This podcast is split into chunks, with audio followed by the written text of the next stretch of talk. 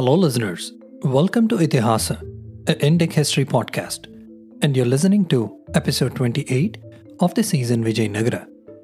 In the last episode, we explored Philip Wagner's research paper, which argued that the Vijayanagara rulers, in the interest of real politic, at some point embraced the Islamic form of costumes, like Kabai, Kulai and few other aspects of the Islamicate political language without actually becoming Islamic. We tried explaining this phenomenon with the term Islamicization, which we saw was very different from the term Islamization. The adoption of Islamicizing forms of courtly dress is in fact paralleled by the appropriation of Islamicate modes of political language, and the most striking instance of which appears in Vijayanagara rulers' adoption of the title Hindu Raya Suratrana, which literally meant Sultan among Hindu kings. In this episode, we will resume our analysis of Philip Wagner's research paper on this topic and look at the aspect of political language and the role it played in the Vijayanagara's royal court and its polity. We will finally see how all of this served a specific purpose of helping a Hindu empire navigate and thrive in an age of sultans. The main source for this episode is the same research paper by Philip Wagner that we saw in the last episode. And in addition to that, I've also referred to the South Indian Inscriptions Volume sixteen, published in nineteen seventy-two. Let us look at the inscription number four from the Kadiri Taluk, Anantapur district in Andhra Pradesh. This epigraph was found in nineteen oh six on a slab set up near the south wall of the Mandapa in front of the central shrine of the Lakshmi Narasimha Swami temple. This epigraph is dated Saka twelve seventy-four, which translates to thirteen fifty-two C E, October twentieth to be precise. It records that Pandavasannayani Chellinayaka completed the construction of the Mandapa of Aubhaladeva temple in Kadiri when Veera Bukkanna Udaya was ruling at Dwarasamudra and Penukunda. Bukkanna Udaya is none other than one of the heroes of the foundation series, Bukkaraya. He was the brother of Harihara I and one of the founding brothers of Vijayanagara. As of thirteen fifty-two C E, Bukka's brother Harihara I was still alive and ruling as the first Vijayanagara emperor. It wasn't until thirteen fifty-six C E that Bukkaraya ascended the lion's throne after the death of his brother. But the interesting aspect of this inscription that is relevant to this episode is in the first few lines. And let me read the line we are interested in from that inscription. The original inscription is in Telugu, as it was etched in Andhra Pradesh province of Vijayanagara. The line in Telugu goes like this, quote, Sriman Mahamanda Leshwara, Ariraya Vibhada, Himduraya Suratrana, unquote. We already know that Bukkaraya in thirteen fifty-two C E was ruling the important cities of Penukunda and the old Hoysala capital, Dwarasamudra, as Mahamanda Leshwara of those regions. The interesting word in this line is Hindu Raya Suratrana. This word is the first documented use by a Vijayanagara ruler as one of the royal titles. It basically means Sultan among the Hindu kings. In one form or another, this title continued in use by Bukka's successors for at least another two hundred fifty years, through the three dynasties, until as late as the early seventeenth century, which is right before the final collapse of Vijayanagara. The interesting thing is, the word Hindu Raya Suratrana presents a problem to historians who had glossed lightly over this title, mentioning its use without detailed comments. Let us look at an excerpt by Vasundhara Filiozat, who is one of the foremost experts on Vijayanagara history in the world. She has this to say about this strange word. Quote, this word Hindu Raya Suratrana presents difficulties. Neither in Sanskrit nor in Kannada does it yield a satisfactory sense. We must assume that Suratrana represents a Sanskritization of the Muslim title Sultan, a phonetic transliteration independent of any meaning.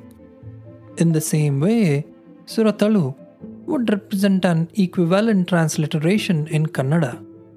One thus obtains the more satisfactory meaning of Sultan of Hindu Kings, a title which would have been given to Bukka by his Muslim neighbors." Unquote. Now let us look at yet another excerpt. This one is by Hermann Külke, a German historian and Indologist who was awarded the Padma Shri Award by the President of India in two thousand ten for his contributions towards research on Indian history. Quote, "The meaning of this title Hindu Raya Suratrana is not very clear, but it is quite likely that the early kings of Vijayanagara laid claim to a status among the Hindu Rajas equal to that of sultans among the Muslim rulers." Unquote. If you observe those excerpts, both Vasundhara and Herman are effectively saying that the title has the effect of emptying the term sultan of any specific cultural connotations and content. In short, Vijayanagara rulers weren't claiming actually to be sultans. Instead, they were merely suggesting that they are like sultans with respect to the status they claim as paramount rulers. But Philip Wagner in his research disagrees with this explanation of both Herman and Vasundhara. As a counter to this, he presents the evidence of two inscriptions from the same period as the previous one we saw for Kadiri Taluk. In those inscriptions, Philip points out that the word Hindu Raya is dropped and Bukkaraya is described simply as Suratalu or Suratrana. With this as evidence, he says that without the qualification word before the title Suratrana, it is difficult to see how it could still function in the way both Herman and Vasundhara had suggested. And it is here that he puts forward his own theory, and which I must say is mighty convincing on the face of it. So Philip instead suggests that both the titles Sultan and Sultan among Hindu kings were used in a much more literal and direct sense as a means of announcing that the Vijayanagara ruler could actually be considered a Sultan, not in terms of relative political standing, but in terms of substance and style. The title Hindu Raya Suratrana would have served to differentiate the Vijayanagara rulers who bore the title from ordinary Hindu kings by signalling their willingness to participate in the political discourse of Islamicate civilization. This is a really interesting point, and one has to wonder, why would the Vijayanagara rulers be so willing to take on this title? It is because of the loud fact that Muslim polities and kingdoms had risen to a position of dominance within much of South Asia by the Vijayanagara period. And it was no longer sufficient for a South Indian ruler to articulate his claims to legitimacy solely within a traditional Indic or indigenous idiom and political language. It's like the British Raj era, when the Indian rulers had to learn the new political language to talk and negotiate with their new colonial masters. Or one can even say how most of the developed and the developing world today talks in a similar political language that the United States can understand. In short, the then prevailing dominant force on a global scale tends to set the rules of the conversations that take place between the dominant and the dominated. So a nation or a civilization, irrespective of whether it calls the shots or not on a smaller scale, has to choose to toe the line if it has to be accepted as a legitimate participant at the geopolitical table at a global level. By the early Vijayanagara era, not only was most of central North India under the hegemony of the Delhi Sultanate, But many other Muslim states had become dominant along the Delhi Sultanate's frontiers as well, like we saw in the earlier episodes. Vijayanagara's immediate neighbours to the north, the Bahmanis of Gulbarga and Bidar, and its splinter successor states, Ahmednagar, Bijapur and Golconda, ended up setting the medium of the political language. A political language which Vijayanagara rulers had to take into consideration if they wanted to be accepted by not just the dominant Islamic polities, but also by the political and trade representatives from the Muslim world, who were constantly at the Vijayanagara court. It's also important to note that by the Vijayanagara age, the sphere of reference was no longer confined to just the Indian subcontinent. The international trading systems were defined by the Indian Ocean and in particular, the port of Bhatkal, one of the most important Vijayanagara ports on the Kanara coast. The Bhatkal port had served as a critical commercial point and connected Vijayanagara Empire into a global trade network that extended all the way from the South China coast in the east to the ports of the Persian Gulf and Red Sea in the west.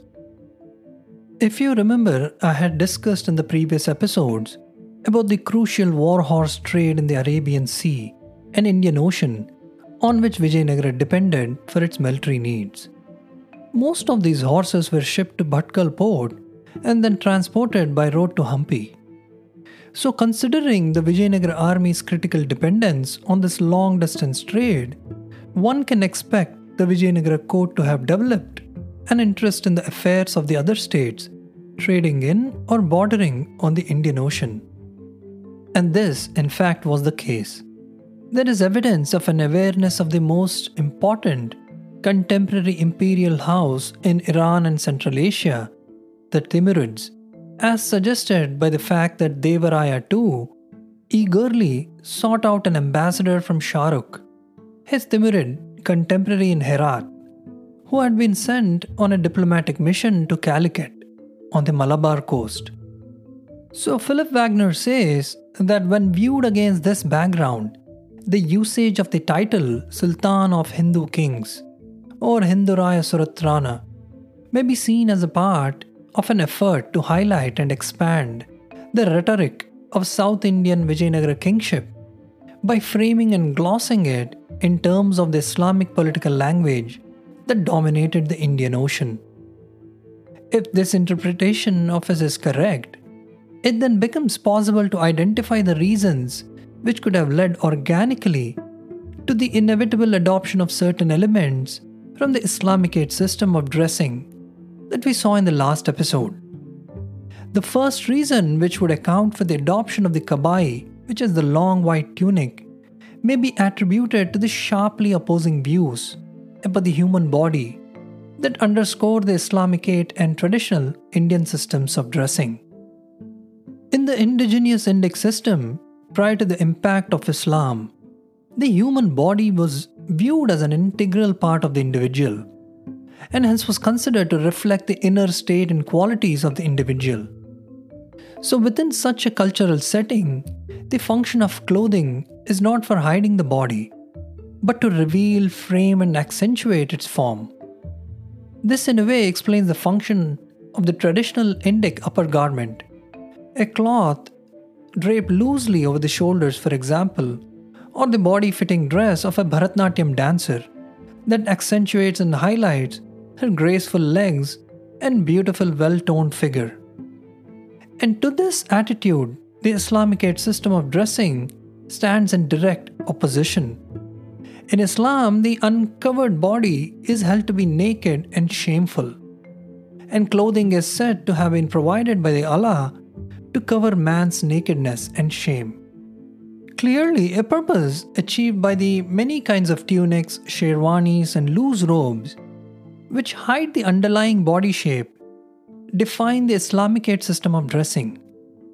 Hence, given these opposing attitudes about dressing styles and systems, one may conclude that the minimal dressing style of South Indian rulers would have appeared vulgar, shameful, immodest and barbaric by the Islamicate cultural standards, which meant If the Vijayanagara rulers were indeed serious about presenting themselves as sultans among the Hindu kings, they would have found it necessary to adopt a style of dressing that confirmed with the Islamicate norms of modesty and public decorum. And it is for this reason that Philip in his research strongly argues that the Kabai had become the standard upper garment worn publicly at the Vijayanagara court.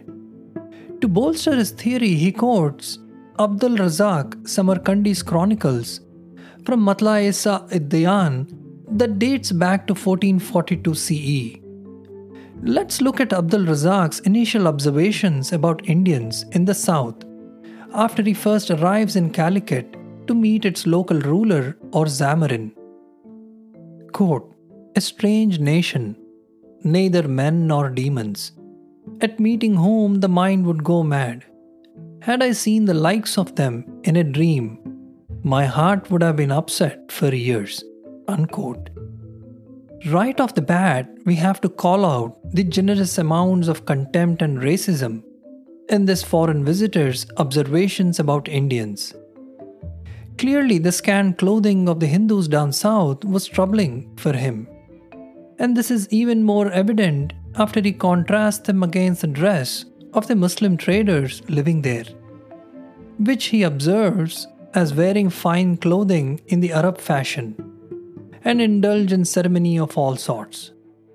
The contempt for the indigenous culture and ways of dressing blatantly reflected in his lack of enthusiasm in the special reception he was accorded upon his arrival by the local ruler. This ends up translating into a not-so-kind assessment of the vassal's manners and abilities. Interestingly, when the Vijayanagara emperor learnt about a diplomatic visitor in Calicut from the court of Shahrukh of Samarkand, the Vijayanagara ruler immediately summoned him to Hampi.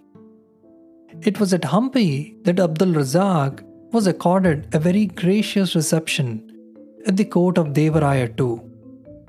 The ambassador's long and generous account of Devaraya the second in Hampi presents a striking contrast to the unenthusiastic description of the Zamarin of Calicut.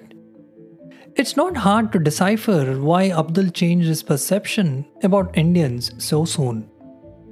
It was because of his observations that the Vijayanagara ruler was not only well versed in the finer points of etiquette, but also presented himself as no naked Hindu, but as someone properly dressed in a kabai that suits a king or sultan.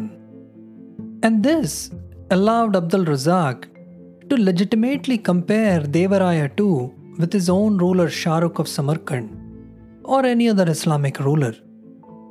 In short, the foreign and Muslim ambassador had finally arrived to the right place to find a sultan among Hindu kings. It is also worth pointing out that the garments like Kabai and Kulai began to gain prominence as transactional symbols in courtly rituals at Vijayanagara. While the use of transactional symbols and items as such is well documented in the traditional Indic sphere before the arrival of Islam in India, but in Vijayanagara period, this practice was adapted and modified in a way that it confirmed with Islamicate practice much more than before. So the items like native turbans and kanduas, which are upper body cloth, were replaced by kabai and kulai instead.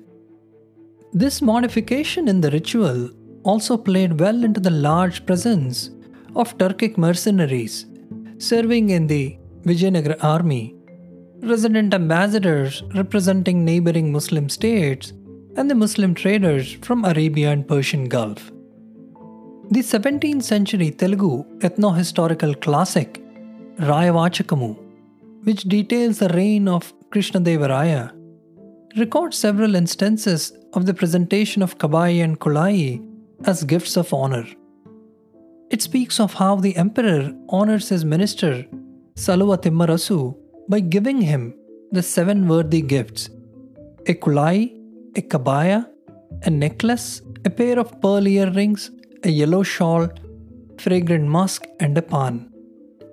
In light of all this information, Philip Wagner argues strongly as to how and why the Kabai and Kulai came to be used at the Vijayanagara court, and how by the fourteenth century the political landscape of South India had changed drastically, as many Muslim states became well entrenched in the Upper Deccan, and the peninsula became more thoroughly integrated into the commercial world of the Indian Ocean. This in turn then convinced Vijayanagara's early Sangama dynasty rulers to adopt titles and modes of dressing to participate in the larger political conversation with the Islamic world that was dominating a significant part of the world. Having said that, it is important to stress again that this adoption of an Islamicate system didn't fully replace the traditional Indic system of either dressing or the political language. What happened was the context in which both of them were used had only changed. There was a clear distinction made by the Vijayanagara's courtly and royal elite between residential and performative domains. A good analogy would be a person wearing a business formal to an important client meeting at the corporate office, and the same person changing into a traditional kurta pajama when he visits a temple. So the Vijayanagara rulers and the royal elite continued to wear the traditional Indian and Hindu dressing in their private royal households during leisure and during traditional rituals, and they wore, wore Kabai and Kulai when they participated in royal processions, returning from a battle, or while attending the royal court. Finally, Philip Wagner in his thesis also very deftly ties in the narrative of the religious conversion of Harihara and Bukka brothers to Islam after the fall of Kampili and then turning apostates. If listeners remember, we looked at this narrative and saw the problems with it in the Foundation series. While we explored the possibility of Sangama brothers being Tughlaq vassals at some point and then didn't find it fully convincing, Philip Wagner believes that they might have been vassals at one point, indeed, of Tughlaqs, but categorically refutes the whole idea of their conversion to Islam. He points out how the old manuscripts, Rajakala Nirnaya and Vidyaranya Kalagyana, the two most frequently cited sources for the conversion story. He says that these sources never in reality had anything to say about a specific conversion story, and that they were misinterpreted almost certainly. And he suggests an alternative theory that the Tughlaq Sultan, impressed with his Sangama brothers' display of trustworthiness, rewards them by giving land in Karnataka. And as commanded by the Sultan, they happily go to rule their new territory. So Philip suggests that instead of reading those manuscripts as a record of religious conversion, one ought to read it as a key component in the foundation myth of the Islamicized Vijayanagara state. That is, tracing the political authority of the kingdom's rulers to its founders' supposed history of service to Delhi Sultanate. Philip then claims that the unusual narrative of the established communal view of Vijayanagara as the last bastion of Hindu religion becomes weaker when looked at through the lens of Islamicization of the state's political and material culture. And this is where I have to disagree with Philip Wagner, as I feel he is stretching his theory now to fit his own ideological biases against the supposedly communal or not so secular narrative. In my own understanding, what he means to infer by linking the foundation of Vijayanagara with Islamicization is that the civilizational fault lines between Hindus and Muslims are a product of modern politics, and that in the past there was no such tension that influenced or led to the events that gave birth to Vijayanagara as a defender against Islamic onslaught.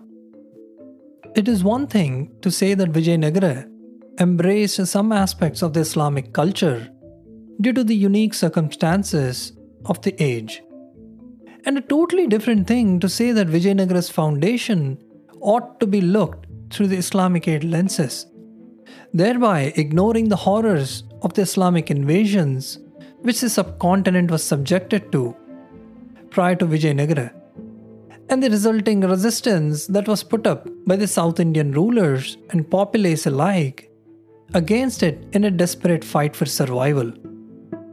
The fact that Bukka's son and prince Kampanna immediately followed up the foundation with the incessant campaigns to bring down the fifty-year anomaly of genocidal Madurai Sultanate in thirteen seventy-eight A D speaks volumes of the Vijayanagara's credentials as being a bulwark against Islamic onslaughts in the south.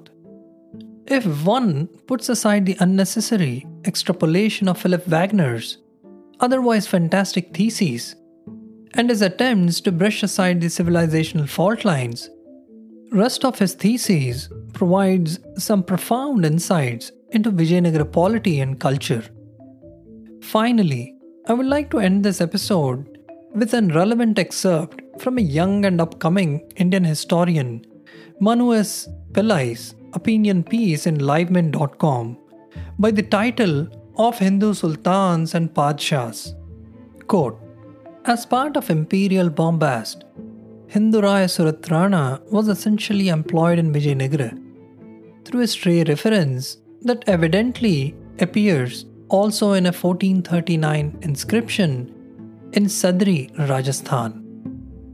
But the Sanskrit translation of Sultan as Suratrana itself was not a Vijayanagara innovation. In thirteen twenty-three A D, Ghiyasuddin Tughlaq appears as a Suratrana Ghiyasuddina, and three years before Bukka, we find the term in Nepal. After his invasion in thirteen forty-nine, Shamsuddin of Bengal was remembered there as Suratrana Shamsuddina. The term was in vogue even in the seventeenth century, used to describe the Mughals. And yet, some deny any connection between the Sanskrit term and its Arabic root. Suratrana to them comes from Sura, which means God, and Trana, which means protector, which would mean that Bukkaraya saw himself as a protector of Hindu deities and was not borrowing an Islamic title. The etymology could be entertained, but the fact is that, in practice, the words were certainly used synonymously.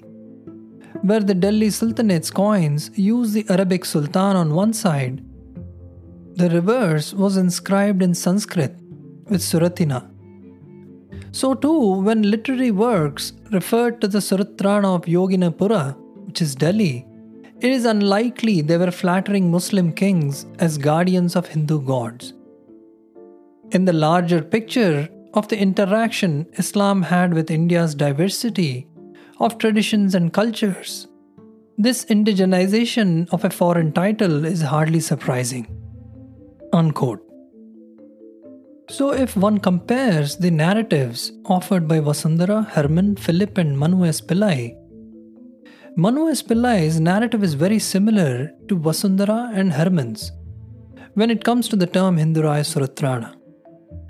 And when one puts together all of these narratives, it becomes really easy to debunk the attempts of some overzealous Hindu Indologists, attempts to appropriate, or should I say attempts to deny, the Arabic origin of the word and its eventual indigenization with the help of Sanskrit. And with this, we shall end this episode. And I sincerely hope the listeners enjoyed this in-depth episode on culture and politics of Vijayanagara. If you did, please hit the subscribe button and leave a rating and a review wherever it is that you're listening. A huge thank you for taking the time to listen to the show. I hope to see you soon in the next episode. Till then, this is Narendra Vikram, your host and narrator, signing off. Hope you have a great week ahead.